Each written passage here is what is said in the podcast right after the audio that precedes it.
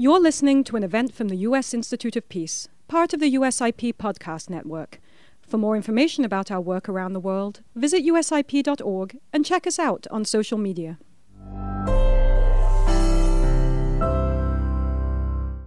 Good morning, good afternoon, or good evening, depending on from where you are joining us this morning. My name is Steve Hadley, and I'm a member of the Board of Directors of the U.S. Institute of Peace and the moderator for today's discussion. USIP is pleased to have with us today Tom West, the United States Special Representative for Afghanistan, for an hour-long discussion on U.S. engagement with Afghanistan. I'd like to thank everyone tuning in to the live stream, and you can engage with us and with each other on Twitter throughout the event using today's hashtag hashtag USIP Afghanistan. We also invite all of you to take part in today's discussion by asking a question using the chat box function located just below the video player on the USIP event page. We ask that you please include your name and specify from where you are joining us. We'll select several questions from among those we receive and use them in the second part of the discussion this morning. As many of you know, USIP was founded by the U.S. Congress over 35 years ago as an independent, nonpartisan national institute with the goal of preventing, mitigating, and resolving violent conflict. USIP has been actively engaged in Afghanistan since 2002, focusing on research, training, and dialogues to reduce the drivers of conflict and enable a durable, inclusive, and peaceful end to the conflict. As we see from the daily headlines coming out of Afghanistan, there is still much more work to be done. USIP c- continues to support efforts towards an inclusive political process and settlement that will ensure lasting peace and stability in Afghanistan and in the region, while protecting the security interests of the United States and our friends and allies and the fundamental rights of all Afghans. Today marks six months since the Taliban's takeover of Kabul. The changes since then have fundamentally altered the U.S. approach to Afghanistan, although the goals of countering terrorism, maintaining regional stability, seeking an inclusive peace, and protecting Afghans' human rights remain. Afghanistan's already struggling economy has deteriorated dramatically, and the Afghan people are facing a grave humanitarian crisis. Special Representative and Deputy Assistant Secretary of State for Afghanistan Tom West now has the difficult task of representing and advancing U.S. objectives in Afghanistan. As part of his efforts, he engages in dialogue with representatives of the Taliban, regional leaders, the international community, and Afghan political, civil society, and diaspora, representatives seeking to find ways to assist the Afghan people while protecting U.S. national security. America is lucky to have Tom in this role, given his deep experience in the region and with Afghanistan.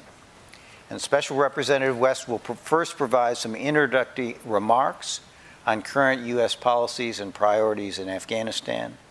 After that, I will conduct a brief conversation with Tom and then field questions to him from our online audience. So, Tom, welcome to USIP. We're grateful to have you. Thank you for taking the time today. Over to you. Um, Steve, thank you for this opportunity. Uh, thank you to those watching virtually, in particular those uh, from Afghanistan and the region. It's a pleasure to be here. USIP, let me first say, has been an extraordinary partner of the United States uh, on Afghanistan issues over four American administrations. I cannot think of an organization on the planet that brings uh, a greater depth of expertise on every enduring national priority that we have in Afghanistan and the region. And so, Steve, we look forward to continuing this partnership with you Great. under uh, very changed and challenging circumstances. I don't want to take up too much time with prepared remarks, uh, but I do want to touch on a few priorities. I want to offer thoughts about, as Steve said, where we are six months after the Taliban takeover in August. First, it struck me that our goals today in Afghanistan are not too terribly different from what they were a decade ago when we had over 100,000 American troops in Afghanistan. We wish to see and to support the emergence of a peaceful state that never again harbors terrorists who threaten the United States, our allies, or others, and in which the rights of all its people, women and men, girls and boys, are upheld.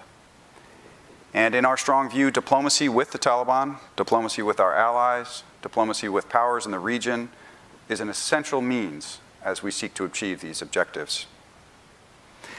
I want to assure this group that the most urgent priority animating diplomacy as well as American decision making on Afghanistan is to meaningfully address the humanitarian and economic crises in Afghanistan. I think we could spend a lot of time examining the causes of the current humanitarian and economic collapse it is a fact that Afghanistan is undergoing the worst drought it has seen in 30 years. It's a fact that Afghanistan uh, is continuing to suffer from the COVID 19 pandemic, that the economy has enduring structural weaknesses that we grappled with during the time of the Republic as well. But too many Afghans are starving today, too many Afghans are cold this winter. We must all act faster. That goes for the United States, that goes for our allies, that goes for partners in the region and that goes for the Taliban as well. The United States is the leading humanitarian assistance donor. We contributed over half a billion dollars between August and December last year. We've pledged already 308 million as a means to begin to meet the 4.4 billion dollar appeal that Martin Griffiths announced last year. We welcomed very much Pakistan's hosting of an OIC extraordinary ministerial in December, and we hope that the establishment of a trust fund uh, led by the Islamic Development Bank uh, will result in pledges that, that help to meet that $4.4 billion appeal. I want to say that humanitarian aid worker access across Afghanistan today is better than it has been in over a decade. And this is a continuing uh, uh, report that we have directly from implementers on the ground. When we began interagency dialogue with the Taliban, I remember uh, that female humanitarian aid workers really only had access in about five or six provinces. Uh, today, that number is 34. It's countrywide. And so I think the Taliban deserve some credit uh, for solid humanitarian aid access across the country. The United States has worked together with other leading members of the World Bank to ensure that the Afghanistan Reconstruction Trust Fund is uh, best utilized to support Afghanistan at this time. Uh, we've ensured that over $300 million is allocated to the Sehatmandi Health Program, and we are in active discussions with World Bank leadership on the disposition of the remaining $1.2 billion. We have passed six general licenses and a UN Security Council resolution 2615 on December 22nd with the aim of having humanitarian aid workers and their activities fundamentally eased, as well as to pave the way for the provision of basic services countrywide. We have backed an arrangement with the private sector in Europe that has paved the way for the shipment of hundreds of millions in physical cash into private banks in Afghanistan explicitly for the purpose of helping humanitarian aid workers uh, and relief organizations scale up. We are also closely tracking talks between the World Bank, the UN, and private sector actors regarding the establishment of a humanitarian exchange facility that we ho- hope will also contribute to addressing deep and concerning liquidity shortages in the economy. I want to assure this audience that we continue to look at our domestic licensing posture as well as our posture at the UN. We want to see greater illicit economic activity in the economy. And on Friday, the President signed an executive order that I frankly think is deeply misunderstood and which I think has, uh, has been uh, uh, reported on incorrectly in some outlets. Fundamentally, this action was about protecting $3.5 billion for the Afghan people, for the benefit of the Afghan people. There remains $3.5 billion in a court process, but I want to make very clear that no decisions have been made by that court on awards to litigants in that process. And I look forward to tough questions on this issue as we start the Q&A. I want to touch on just a couple other uh, campaigns of work that we have when it comes to the economic crisis underway. Uh, the first is that from the very outset of our talks with the Taliban, they have brought professional technocrats from the Afghanistan Bank, the central bank, to engage with us uh, on critical issues. And, and we welcome their presence and we welcome their uh, uh, continuing work. Um, a range of senior technocrats left Kabul from that central bank uh, after the events of August, and we see, saw certain functions atrophy or altogether disappear. But rather than simply admire the problem, we have engaged in a professional dialogue with these technocrats and with the Taliban leadership over steps that they can take to enhance functionality, to bring in third party contractors to both audit as well as uh, deliver capacity building assistance, and also to enhance the central bank's independence. And so that's an ongoing dis- discussion. I also just want to highlight, as a part of how we think about the economic crisis, that we do run into challenges that are, are simply very hard to solve. And I'll mention just one. Uh, when I talk to big American banks, when I talk to foreign banks as well, um, they have shareholders. And when they look at the market in Afghanistan, it is not just risky, it is not profitable. And so we cannot compel banks to engage in Afghanistan. Um, we can encourage them to do so, uh, but that is an ongoing challenge for which there are no easy solutions and for which we would invite good ideas uh, within the audience and here at USIP as well. Now, I hear in this job criticism on an almost daily basis that the United States is not acting fast enough, that the World Bank is not acting fast enough, that the UN is not acting fast enough. Uh, the countries of the region need to move faster. Um, it is truly not for a dearth of attention among the senior most American policymakers and leaders um, on these issues. Uh, these problems simply are quite hard to solve. And again, I would invite good ideas from the audience and from USIP as we work through this. Now, together with the Treasury Department, with USAID, with intelligence community colleagues, we are in regular touch with the Taliban. We have a relatively honest and productive dialogue with uh, the Taliban, with leaders from across their organization. So I want to mention several priority efforts. First, on terrorism. We have an enduring interest in ensuring that the Taliban fulfill their commitments not to allow Afghan territory to be used by foreign terrorists to harm anyone. And I have to say that uh, month on month, I have found our dialogue on this subject become more honest and more candid. I believe that the Taliban are sincere in their efforts to contain ISIS K. We have deep concerns about widespread reports of EJKs as part of that process of collective punishment. But I think their uh, intent to contain ISIS K is very sincere.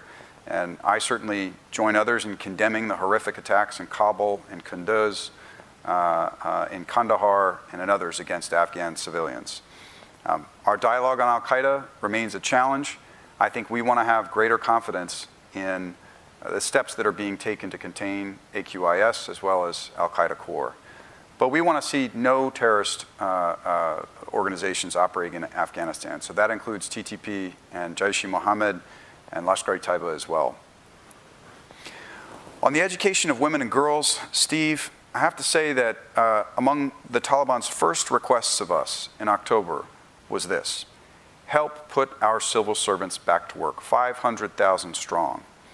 And there is a readiness in the international community to start with the education sector after health. Um, uh, we applaud very much the steps forward that the EU and Germany have taken in pledging assistance.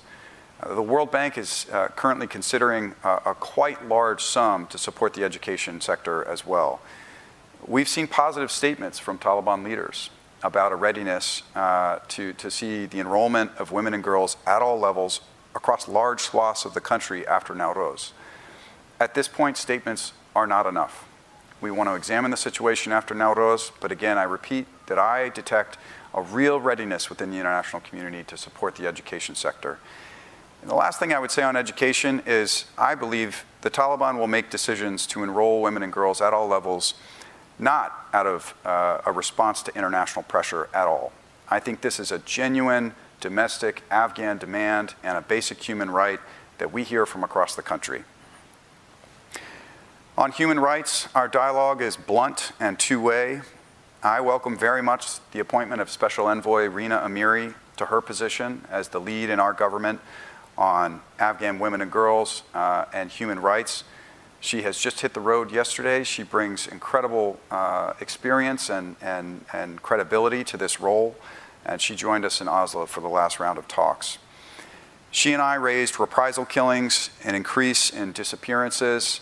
I'd say on this issue that the Taliban continue to assert that these uh, are inconsistent with their policy of general amnesty, which we uh, welcome, but that we want to see greater steps uh, to bring to justice, to hold accountable those who are acting inconsistent with this policy.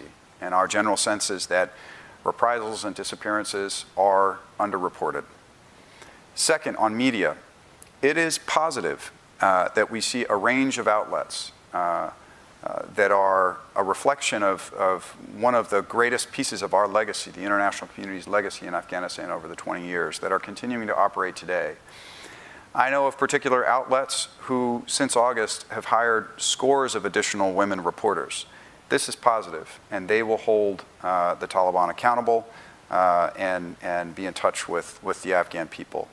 But there are widespread reports of beatings, of intimidation, of efforts to curtail honest reporting that do give us great pause.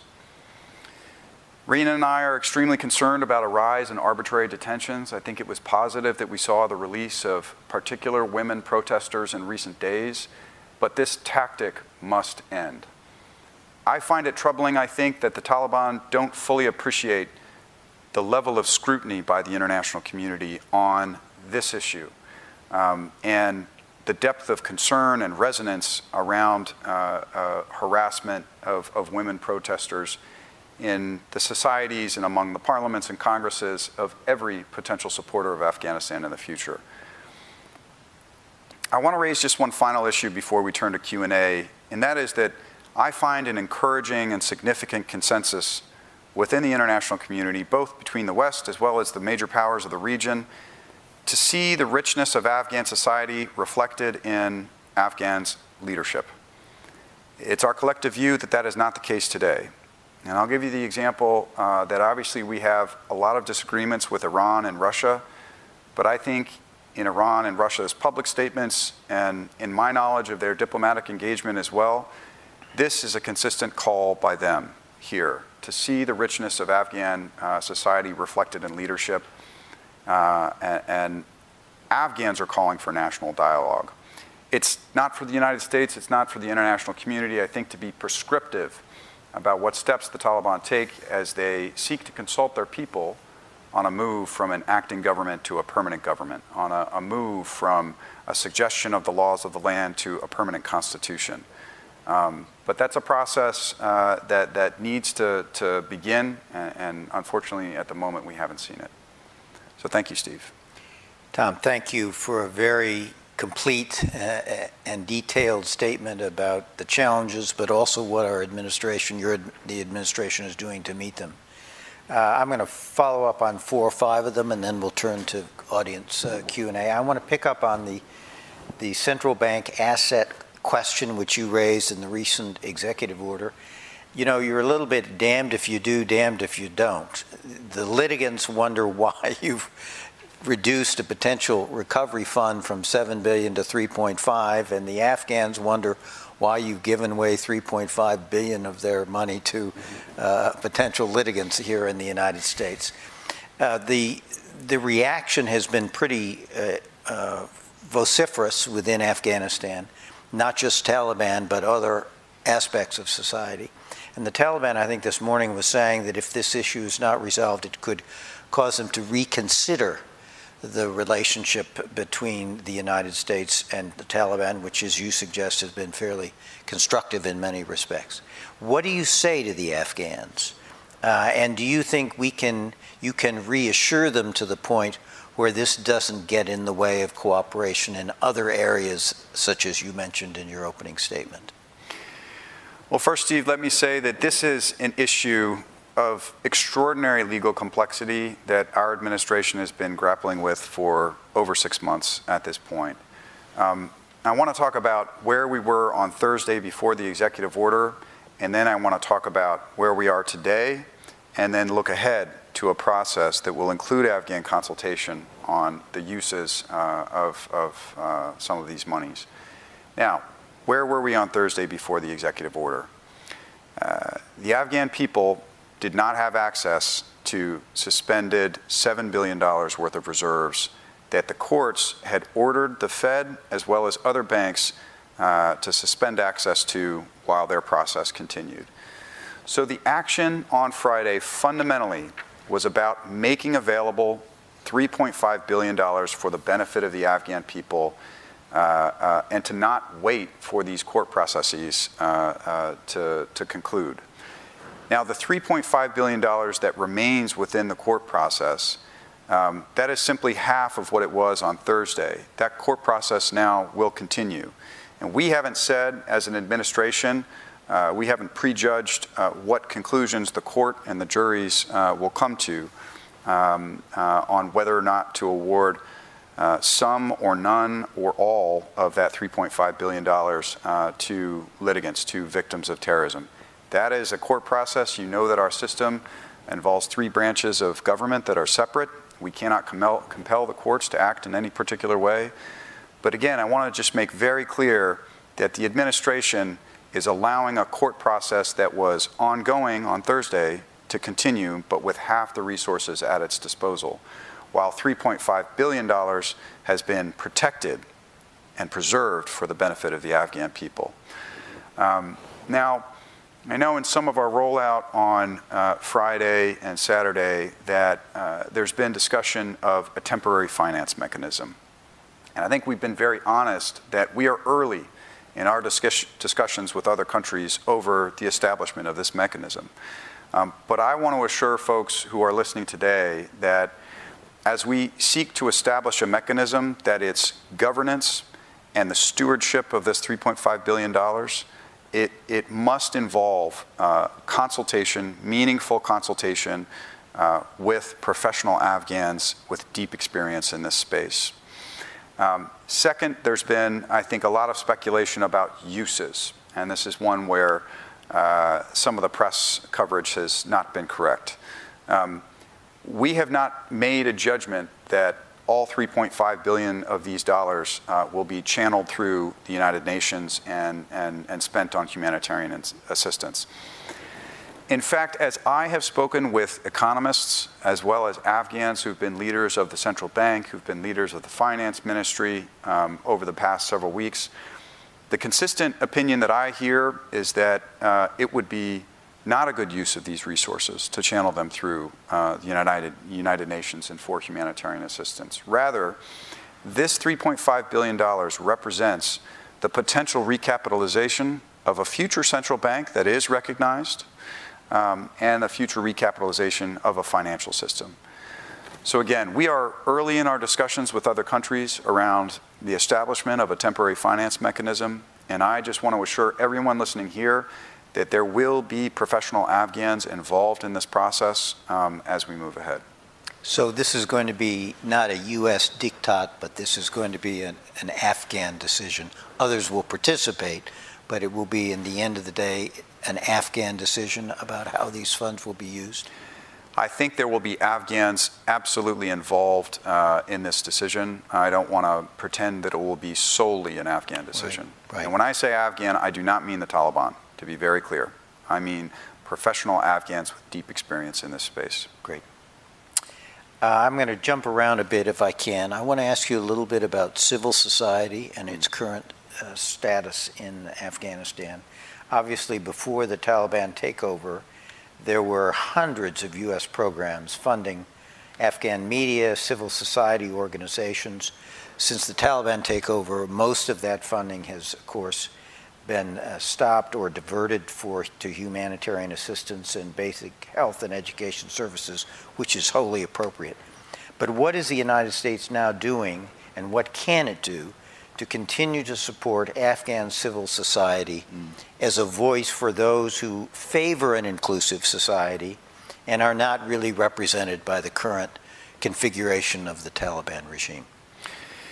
Steve, thank you. Before I answer your question on um, what the United States can do, let me commend Norway's initiative um, on the 24th and 25th uh, to host a dialogue that 14 courageous members of civil society attended. Um, let me welcome the Taliban's honest and open engagement with that group. Um, I think what you saw were assembled in Oslo uh, a group of journalists, of former public servants, heads of private sector entities, as well as women rights activists who put their differences aside and came together, uh, organized cogently, and delivered a unified message to the Taliban uh, that they want to see women and girls' rights protected, that they want to see space for media uh, uh, and journalists to do their work freely, um, that they want to see freedom of expression uh, protected, that they want to see uh, a national political process unfold. Um, now, that is a dialogue that we very much hope will continue.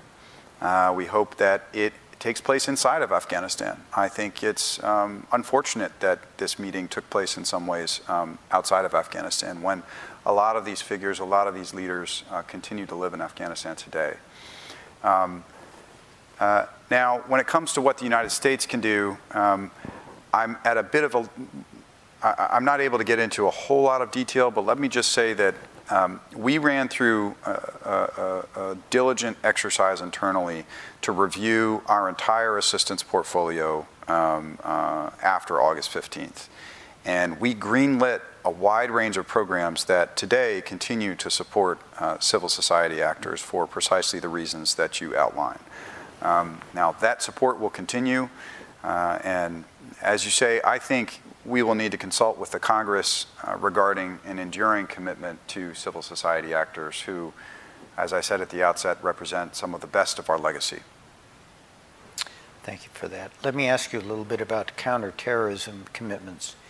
The U.S. withdrawal, of course, was predicated on the Doha Agreement of February 2020, which uh, committed uh, the Taliban not to allow terrorist groups, including Al Qaeda and ISIS, and I quote, to use Afghan soil to shelter, train, fundraise, or plan attacks against the United States or its friends and allies. So the question is uh, you touched on a little bit in your remarks. Uh, how is the Taliban doing? Do they consider themselves to be, continue to be bound by that commitment? How would you rate their progress in making good on that commitment? And quite frankly, it's been pretty clear that ISIS is continues to be ISIS-K continues to be active, and in a little bit the Taliban are having their hands full dealing with ISIS-K. Uh, is this an area where the United States actually, through intelligence channels or elsewhere, might cooperate with the, the Taliban in dealing with the problem of ISIS-K in, in, uh, in Afghanistan? Steve, I'll share with you that this is one issue uh, that where I think the Taliban are frustrated with, in their view, um, the uh, lack of a recognition by the international community of the progress in their view that they have achieved uh, since coming to power. Now, I'm not going to tell you that that's our assessment, but I would just share with you that uh, the Taliban uh, uh, assessment is that they have made very significant gains against ISIS-K um, over the past several months. Um, now, uh, I myself am very worried that what we are seeing now, um, between early November and now, we haven't, uh, thank goodness, seen a massive attack uh, on the order of the attacks that we saw in Kabul and Kunduz and Kandahar uh, that targeted civilians. Um, and that is a good thing. Um, I worry that this is a pause uh, and that when the weather warms up, um, we are going to see uh, uh, attacks pick up, including potentially large scale attacks. Um, uh, but when it comes to ISIS-K, I truly believe it's not a matter of capability, it's a matter of will, or sorry, it's not a matter of will, it's a matter of capability when it comes to the fulsomeness and effectiveness of their response. Um, and as I said, and I know I, there are limits to what I'm able to say, our dialogue on these issues is much more honest and much more candid uh, today than it was during the life of the part of the negotiation that I was a part of between January and August 15th. Um, and it's more honest than it was in, in September uh, and October as well. You mentioned, Steve, the possibility of, of cooperation with the Taliban. And I'll tell you that the Taliban has no interest in cooperating with the United States uh, when it comes to fulfillment of their uh, uh, commitments in the Doha Agreement. Um, and so we have an honest dialogue. There are limits, I think, within our system, which I can't get into, uh, uh, regarding ways in which we can cooperate with entities in this space, um, and certainly concerns about respect for the law of armed conflict that we have. Um, uh, but from their perspective, this is a, a, program and a commitment that they will handle on their own. Interesting. I want to ask you a little bit about Pakistan and U.S. Pakistan relations. Uh, let me put it this way How does Pakistan see the situation in Afghanistan today and their relationship with the Taliban? There have been some uh, disagreements uh, in some sense. that Pakistan has not recognized the Taliban. There's been disputes about the border. There are questions about the Taliban's willingness to crack down on the TTP, which is a terrorist group that is opposed uh, to the uh, Pakistan government and very active in trying to disrupt it. Uh, how much influence does Pakistan have now over the Afghan Taliban? And how much alignment is there between the United States and Pakistan now with respect to our respective Afghanistan policy? Steve, during the life of the negotiation, as I said, from January until August, and as I understand it, in the years beforehand as well, uh, we were in very close touch with the leadership of Pakistan regarding steps that we urged Pakistan to take uh, to enhance the prospects of a negotiated settlement uh, to this conflict. And I think had Pakistan taken some of those steps uh, in a more meaningful and consistent way, I think we would be in a different place today. I genuinely do. Um, now, it is a mark of our pragmatism, in my view, that in Washington, you are not hearing political leaders from across the spectrum uh, spending time and energy uh, criticizing Pakistan and looking, looking backwards.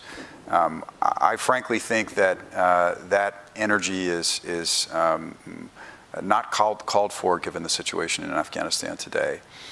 Um, and so I think when it comes to Pakistan's interests in Afghanistan today, um, they face challenges. They face real challenges of capacity. I think there's a recognition in Pakistan that the, the, the current leadership of the interim authorities in Afghanistan is not truly representative and uh, potentially not sustainable. Um, they face challenges uh, that have to do with the Taliban's long-standing relationships with Tehrik-i-Taliban Pakistan. Um, and so uh, when it comes to border management, TTP, uh, representative government, um, I, I, think Pakistan faces challenges. I will say just in recent weeks, we saw uh, significant visits, including by the National Security Advisor to Kabul. Um, uh, I think that uh, within the leadership uh, of, of uh, the Pakistani both security and civilian establishment, um, that they share many of our priorities. It's a, always a question of what kind of leverage they're willing to use in order to see those priorities um, advanced. Um, lastly, I'd say that I have productive and good and honest relationships, uh, I think, with, uh, with Pakistani leaders, and they have a huge amount of expertise in their system uh, on these matters, and I think we don't have a choice but to work with Pakistan on the way ahead. I want to ask you a little bit of an indelicate question. Mm. Uh, you have said some uh, positive things about cooperation with the Taliban at this point, but the history of the Taliban, both through the conflict and during the time when they were in power, is a pretty grisly history. Uh, and the question is really, is there a viable opposition within Afghanistan hmm. to the Taliban at the present time? And should we, uh, as a matter of policy, be encouraging that, oppos- that opposition to the Taliban? Or do we really accept this as a sort of fait accompli? What is, what's our policy on, on this question about opposition to the Taliban? What we want to see, Steve, is the emergence of a stable and sus- sustainable political dispensation via peaceful means. Um, now, I'll give you the example of the 14 civil society uh, who showed up in Oslo. Um, uh, they told me uh, that they are among Afghans who believe um, that the better way forward at the moment is to work with and seek to shape Taliban policies. That is the view of the United States today as well. Um, uh, so we are not supporting organized armed opposition to the Taliban, and we would discourage, discourage other powers from doing so as well. I would also tell you, though, that I worry, as um, any student of Afghanistan and of history would, that there is a window uh, uh, where Afghans will make their own decisions, where powers in the regions will make their own decisions um, to begin supporting armed opposition in uh, a fundamentally more stepped up way. Um, I'm not going to venture a guess on, on when that window closes, but I worry that the Taliban do not share a sense of great urgency around these questions. Um, I worry that they're making the same mistake that Burhanuddin Rabbani made in 1992. They're making the same mistake that they made uh, when they came to power between 96 and 98. Frankly, Steve, they're making the same mistake that the United States made in the early 2000s, um, not to reconcile when we had a chance with the Taliban in the early 2000s, to allow them to return to Afghanistan and live in a dignified uh, uh, manner. But uh, uh again, they are making the same mistake today, and, and we do want to see genuine, meaningful outreach and inclusion of uh, uh, Afghanistan's rich society when it comes to movement to a permanent government. I'm going to ask you one question and then we'll go to questions from the audience. And it's what you just talked about the regional consensus at this point. There seems to be a consensus to not recognize the Taliban at this point and to uh, demand that it demonstrate greater respect for human rights, respect for women's rights, and establish, as you said, a more inclusive government that reflects all aspects of Taliban, of, of Afghan society. How durable is that consensus? Uh, and how long will it last? And at what point, as you suggested, uh, do the, the centripetal forces uh, in the region begin to reemerge and outside powers start uh, picking champions within Afghanistan's Afghan society and make it more difficult to achieve the kind of outcome you described? Our diplomacy with the powers of the region is incredibly important. So there has been uh, an expanded troika format in operation for years at this point. At this point, that includes United States, Russia, uh, China, and Pakistan. Um, Iran is an important power in the region, and so is India. Um, these countries all have a vote on the way ahead, and as you say, I find so far an encouraging degree of unity when it comes to holding on recognition uh, for more meaningful steps toward uh, respect for the rights of all Afghans, for uh, a move toward a more representative government, uh, toward uh, responsible stewardship of the economy. Um, to your question on how durable that consensus is, um, we are already seeing certain countries in the region uh, take steps that I think we would not take. Uh, for instance, having Taliban diplomats uh, serve in their capitals and at their consulates, um, that's not a step we would take by any stretch of the imagination.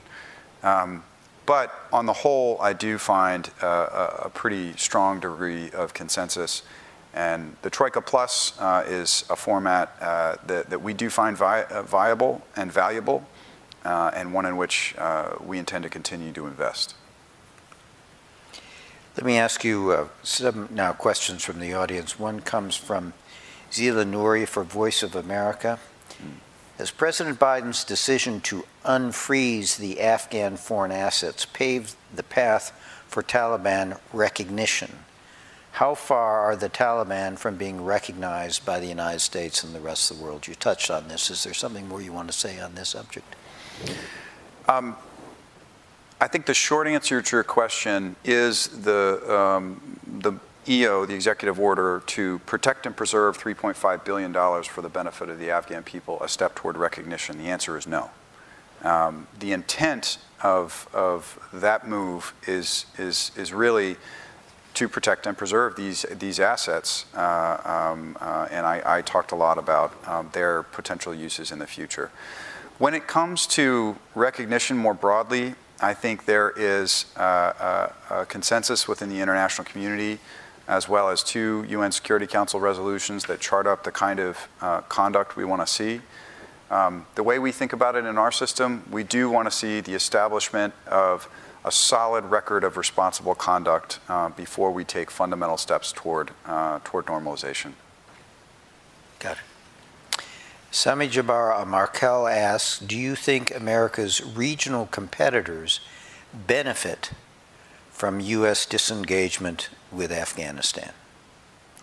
There was some initial celebration, I think, on the part of Pakistan, China, uh, maybe Russia, but certainly Pakistan and China. And then I think a little bit of a second thought of, oh my goodness, now this is our problem. What is the uh, what is their attitude at this point towards the U.S. disengagement? I think they do not benefit from uh, uh, American fundamental disengagement from the region. I think the now look, we can't we can't call Afghanistan over the past 20 years basically stable. I think that's an unfair characterization. But today, is there a real possibility of seeing refugee outflows in the coming months uh, in the hundreds of thousands or more? Yes, I think that is a worrying possibility. Is there a danger of seeing uh, an even greater uptick in uh, the, the movement of uh, narcotics outside of Afghanistan into neighboring countries? Yes, I think there is. Um, is there uh, a concern, as we said, about uh, not the will but the capability of the Taliban to contain terrorists who may wish neighbors harm? Yes, I think there are. And so, for those reasons, uh, if I were neighbors, I might worry about uh, American disengagement. This is a question from Nisid Hajari of Bloomberg. What else can we do to revive the Afghan private sector? Fear of sanction appears to be scaring foreign banks away from doing business with any counterparties in Afghanistan. How can the U.S. alleviate that fear?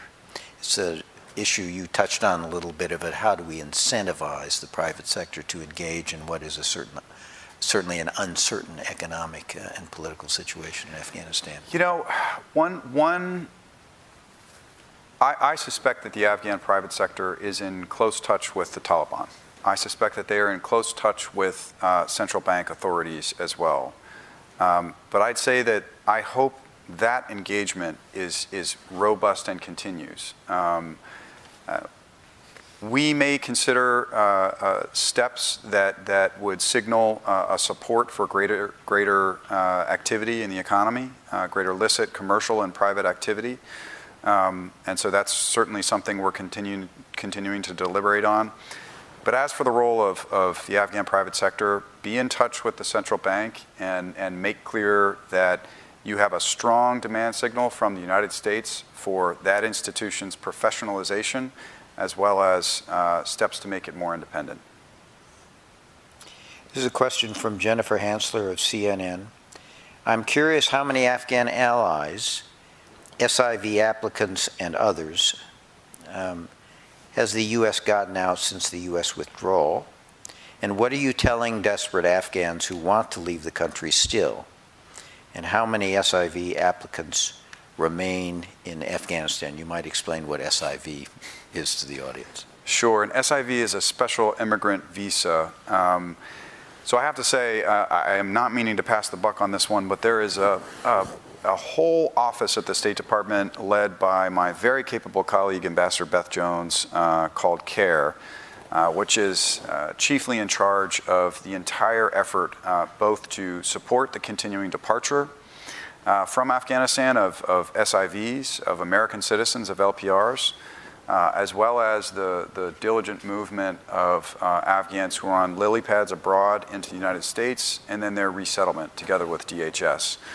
Um, Steve, the demand signal uh, uh, for departures from Afghanistan, uh, if I'm speaking honestly, probably outstrips our ability to absorb them in, into our country. Um, and that is a, fact that, we have to grapple with on a, daily basis. Um, it's something that I know members of Congress are, are grappling with as well as um, constituents reach out to them looking for support. We've certainly had to prioritize American citizens, LPRs, uh, green, card holders, and SIVs. Um, and, and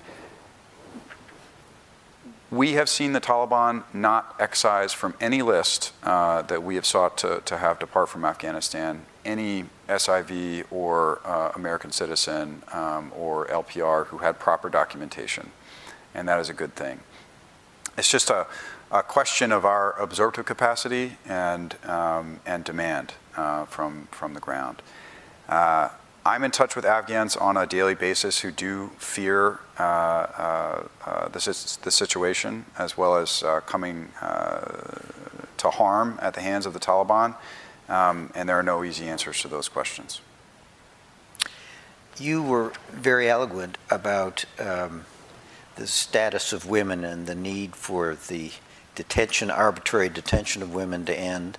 The disappearance of women needs to end. Uh, the Taliban have talked about they will allow women's education to resume uh, at all levels. Uh, the question really is, uh, will it happen? And how do we in, uh, ensure that it happens? And I would say there's a, a, question really about how we will know whether we, it is happening or not. Right. because many of our international partners, as well as the United States, don't have active missions in Kabul. There's been a sh shrinking of media space, of civil society space. Uh, we know a lot less about what's going on in Afghanistan now than we did before. So the question is, how will we know whether these commitments are in fact being carried out throughout the country? And what do we do to enhance our ability to monitor what's going on, and then what do we do to hold the Taliban accountable for performing on their statements in these two areas?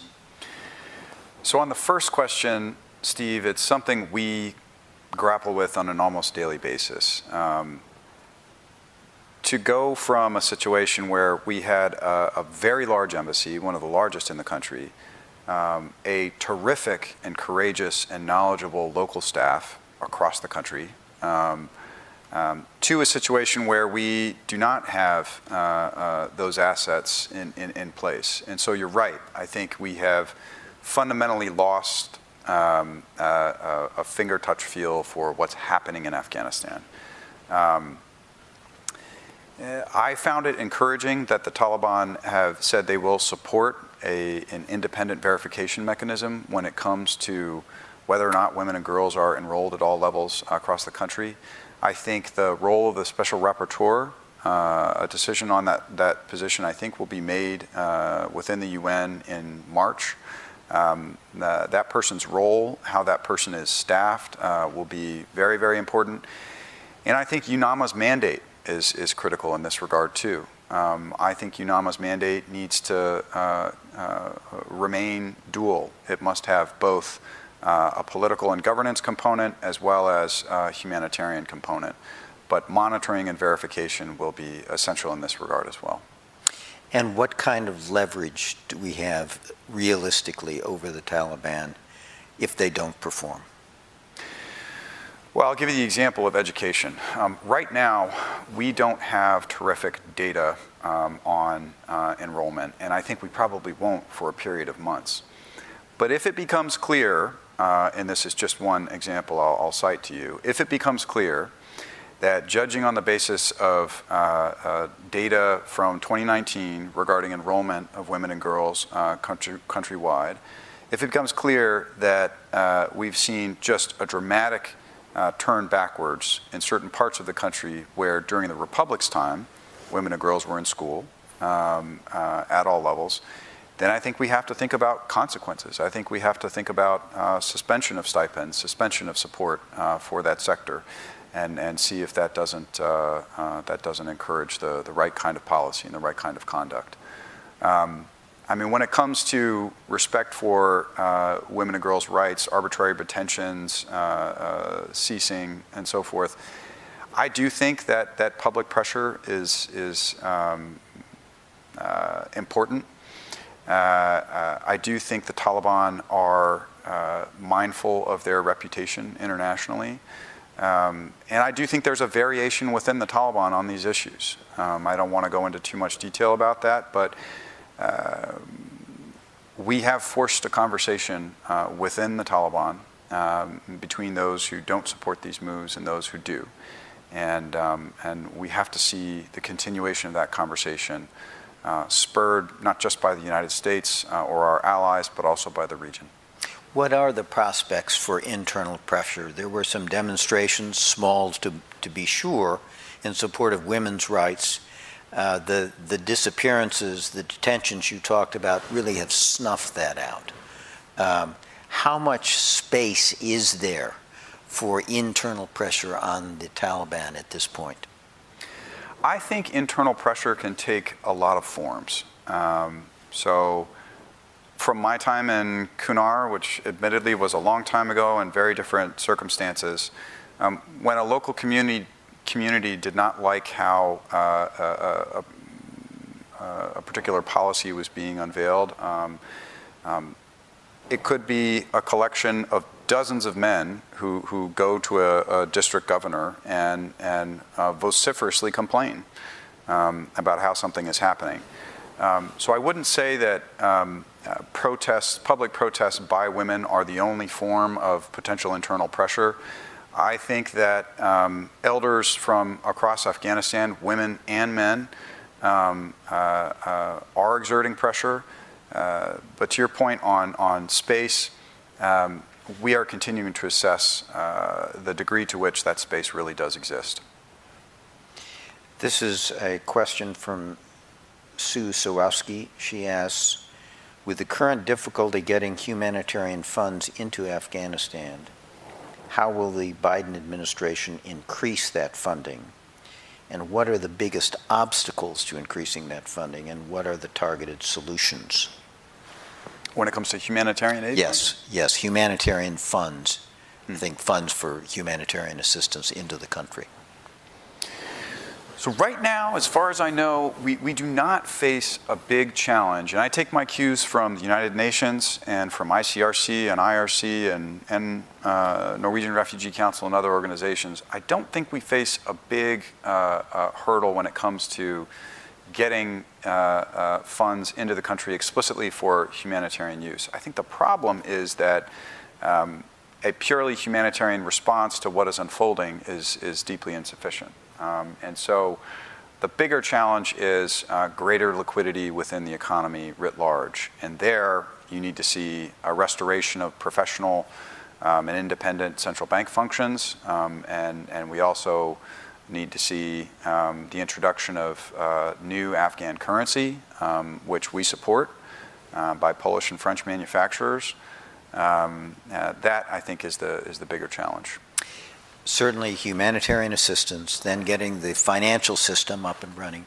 But at some point, uh, to be sustainable, the, the economy needs to get back yeah. uh, in operation. The private sector needs to get back in operation. The agricultural sec- sector needs to get back in operation. Is the U.S. government prepared, and do you have plans in preparation to assist in those sort of second and third order steps that are really required for this country to get back on its feet in a more sustainable way? To be honest with you, Steve, at this stage, um, we are not uh, planning, uh, I don't want to mislead you, we're not planning for uh, a, major bilateral program of development assistance, for instance. Um, I think this question of, of how the international community supports a smaller but, uh, but still sustainable Afghan economy that sees um, Afghan stay in Afghanistan um, is, is uh, uh, uh, an enormous challenge that deserves our attention. This is a question from Shahmahmood Miakhel, and I'm going to edit it slightly. I think he will uh, allow me to do so. For the Taliban to have national and international legitimacy, they need to have a roadmap for government governance, and I think he means the kind of inclusive governance you've been talking about what point will the U.S. continue to engage with the Taliban without domestic legitimacy and without their having come up with that kind of roadmap? At what point mm. do we say you know, they have not kept faith with, with what is, we believe is required for a really sustainable, peaceful Afghanistan. Sure. Perhaps change our policy. So I think I think what uh, uh, the honorable minister is asking is. Um, uh, is there a point at which the United States decides to stop engaging the Taliban? Um, and, and it, among the criteria uh, uh, in his contention would be um, whether they've, they've pursued a national political process. Um, you know, at, at, the moment, I think the, the jury is out on what uh, diplomacy with the Taliban produces. Um, uh, you know, when it comes to education, safe passage, and terrorism, I'd say that our diplomacy has clarified uh, uh, where we stand. When it comes to human rights, uh, a political process, and um, reprisal killings, I'll say our diplomacy has not produced um, what we what we want it to. Um, but as for a, a, particular moment in time when we will decide not to engage the Taliban anymore, um, um, I don't think we will reach that conclusion uh, uh, in the coming coming weeks or months. I have two questions, and then we'll we'll we'll call it a day. Uh, this one, you've been across the table from the Taliban when they were in insurgency, and now as de facto rulers of Afghanistan. Are there changes in Taliban positions before and after the takeover? And what does that tell you about how they will rule going forward? I think that the substance of what we discussed uh, before the takeover and after the takeover uh, have changed. And they have had to change because of uh, the, the situation in the country. So, uh, you know, we did not have a significant dialogue ongoing with the Taliban regarding um, humanitarian relief. We did not have a, uh, before August 15th. Um, we were not discussing central bank functionality. Um, and and uh, it has been positive that they have brought professionals to the table uh, uh, on that subject. On um, some issues, worryingly, their positions have, have remained uh, obdurate. Um, and I think, particularly on the question of representative government and inclusivity, um, there has been a, a, a troubling uh, commonality between August 15th and after. I'll say that on when it comes to women's rights, uh, again, I, without going into too much detail, I detect a, a true variation in, in positions among uh, um, uh, among and within the Taliban. That was true before August 15th, and it's true today. Last question. The UN has become a primary provider of humanitarian assistance, and the UN assistance mission in Afghanistan has a robust political mission on the ground in Kabul that includes monitoring of human rights. So for a lot of things we've been talking about, they seem to have a, a, a central role. Um, their mandate is up for renewal uh, in March. Uh, do you expect obstacles at the UN to the renewing of UNAMA's current mandate?